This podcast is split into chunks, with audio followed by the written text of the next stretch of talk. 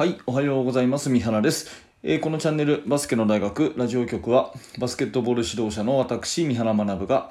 バスケットボールの話をしたり、コーチングの話をしたりして、一日一つあなたのお役に立つお話をお届けしています。えー本日は9月13日月曜日です。皆様いかがお過ごしでしょうか、えー私はね、月曜日大好きでして、えーまた新しい1週間始まるなぁとワクワクしております。え今日の話は何かっていうとですね、音声でバスケットボールを学ぶ3つのメリットというお話をさせていただきます。え少しね、え手前のところからお話をさせてもらいますが、私はこの音声コンテンツっていうのが、え聞くのも作るのも大好きなんですね。まあ、ラジオが大好きということですね。で、自分自身もバスケットボールの指導者をやって、もう十数年経ちまして、えーそれなりに経験もあり、えー日々考えてること、またチャレンジしてることがあるということで、まあ、これをね、えー最初はブログで、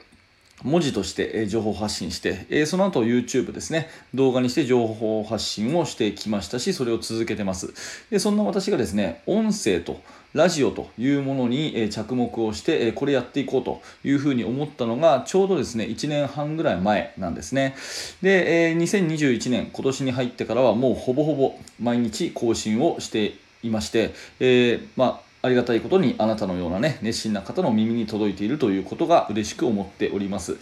で特にですねヒマラヤラジオというですねヒマラヤラジオという、えープラットフォームを、えー中心に音声配信をしてきたのですが、えーつい先日ねヒマラヤラジオの方からうんちょっと衝撃な、えーニュースがあのタイムラインに流れてきまして、え9月30日をもってヒマラヤラジオの配信を終了するということでですねいやあの毎日更新をヒマラヤを使ってやってた私からしたらですね非常にえー終わっちゃうんだっていう感じでですね非常にショックを受けたんですね、まあ、ただヒマラヤラジオさんはあの今後もまあ会社としてはね続いていくということで、えー特にオーディオブックの方に、えー注力されるということなので陰ながら応援したいと思っていますし、まあ、本当にヒマラヤラジオさんにはですね、え本当に大きな、えお世話になりましたという感謝の気持ちをお伝えしたいと思うんですね。で今後あのこの音声はですね、えーアンカーというものをプラットフォームを使って配信をすることに決めました、えーアンカーというね、えー非常に、あのー見た目もかっこいいし非常に洗練された、えーポッドキャストのアプリこれを使ってですね行こうと思うんですね。でこれを配信することによって、えー、Apple Podcast とか Google Podcast または Spotify っていうね大手の、えーポッドキャストにも同時配信ができますしあとは音声を YouTube にもねコピペしてえー貼っていますので、えそちらの方でね、今後はやっていきたいなと思っていますので、よろしくお願いします。ぜひこれを機にですね、アンカーの方のフォローをね、ぜひぜひお願いしたいなと思っております。えーで、ここからが、まあえー、とタイトルの内容になるんですが、改めてね、私がなぜここまで音声にこだわるのかっていう話を、えーさせてもらいたいんですね。で、えー毎日更新をこうやってしていてですね、で、えーあなたも毎日のように聞いていただいて、まあ、もしかしたらね、初めての方もいらっしゃるかもしれませんけど、こうやってね、えー継続的に聞いていただいているからには、やっぱり音声って魅力があるんですよね。で、音声でバスケットボールを学ぶメリットとして、私が改めて考えたのは、えー次の3つになります。1つ目はですね、ながら聞きができるから、ながら聞きができるからということですね。えーで2つ目は結局指導は言葉が大事だから。結局指導は言葉が大事だからと。いうことです。そして3つ目は私が続けやすいからということになります、え1つずつお話をしていきます。え1つ目はですね、ながら聞きができるということですよね。やっぱり、えーまあ、前提としてですね、このチャンネルはバスケットボール指導者の私が同じね、え世界で頑張っている指導者の方に向けて、えー学びをお届けするっていう、そういうコンテンツなんですけれども、その指導者たるものを勉強し続けるべきだとかね、えー学ぶことをやめた時はコーチを辞めるべきだみたいな格言もあってですね誰もが学ぶことの重要性っていうのはもう知ってることと思いますで学ぶ方法としては最近だったら動画を見たりあとはね有料の、ま、DVD を買ったりとかねセミナーに参加したりとかで私は個人的にはいつの時代も読書が一番いい学びの仕方かなというふうに思っているんですけどもいずれにしてもですねやっぱり学びには時間がかかるんですね。え本1冊読むのにしても数時間かかりますし、え1時間の DVD を買ったらもうと、まあ、当然ね1時間時間が必要ということになったりいろんなことでですね時間が必要なんですね。ただ現状ですねそのバスケットボールの指導をやってる人ってほとんどがですね本業を持っていてバスケットボールの指導もしているっていう方なんですね、まあ、多くの方は私もそうですけども、え学校の教員をやってると。教員が放課後の、時間を使って、部活動の顧問をやるというこういうパターンが非常に多いと思います。または、平日はね、企業に勤めていらっしゃってまたはね、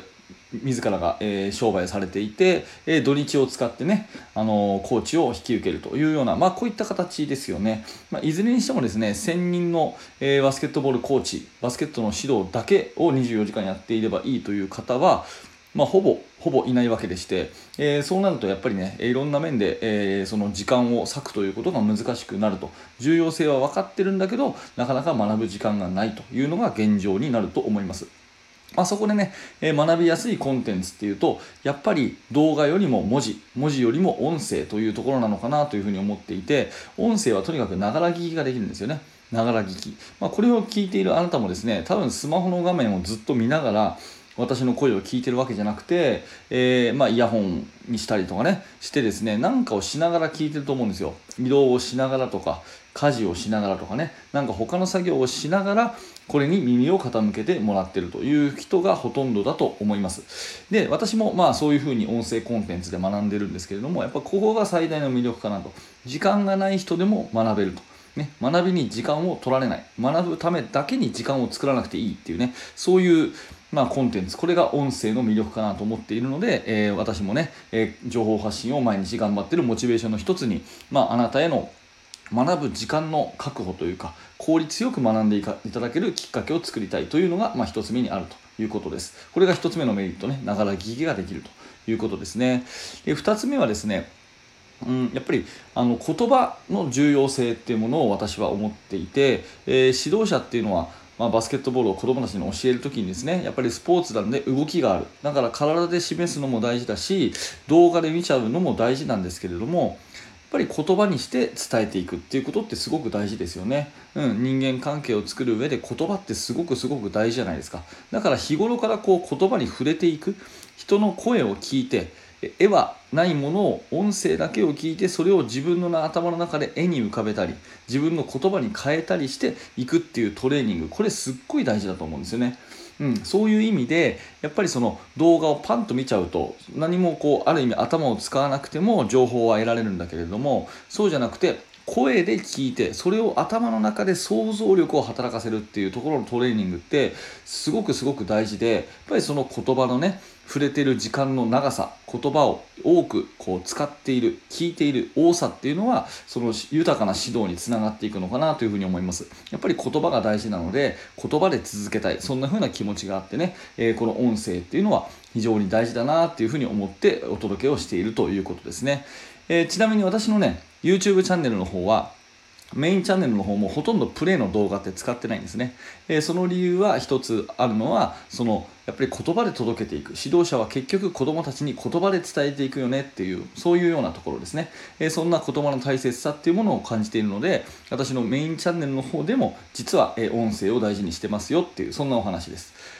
はい。で、最後3つ目はですね、えー、これは私が続けやすいからということで、音声ってやっぱり作るのがね、ある意味楽なんですよ。えー、動画だったら10分の動画作るのはやっぱり1時間ぐらいかかります。それから、えー、ブログだったらですね、2000文字、3000文字書くとなるとですね、どんなに早くてもやっぱ3、40分かかるんですね。それに対して、この音声は10分の音声が10分間で、えー、作れるんです。これは非常に大きなメリットでやっぱり毎日更新をしていく上でね、えー、クリエイター、まあ、今で言うんだったら私がですね私自身が発信者自身が、えー、続けられる形であるっていうのこれはすごくね、え大きなことなのでこの気楽にある意味気楽にこう作れるね音声コンテンツっていうのはすごく私にとっては、え貴重な存在なので、えこれを毎日続けていきたいなというふうに思っています。はい、えでは音声でバスケを学ぶ3つのメリットということで1つ目はながら聞きができる時間がかからないということ2つ目は言葉をね、え大切にするということ。そして3つ目は、え私自身も楽に作れるというところが、えメリットでございました。えー、ぜひ今後もね、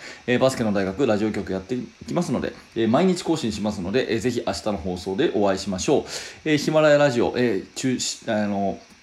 中心にやってきましたけれども、今後はアンカーをぜひで、ね、フォローしていただければというふうに思いますので、よろしくお願いいたします。はい、本日もありがとうございました。三原学でした。それではまた。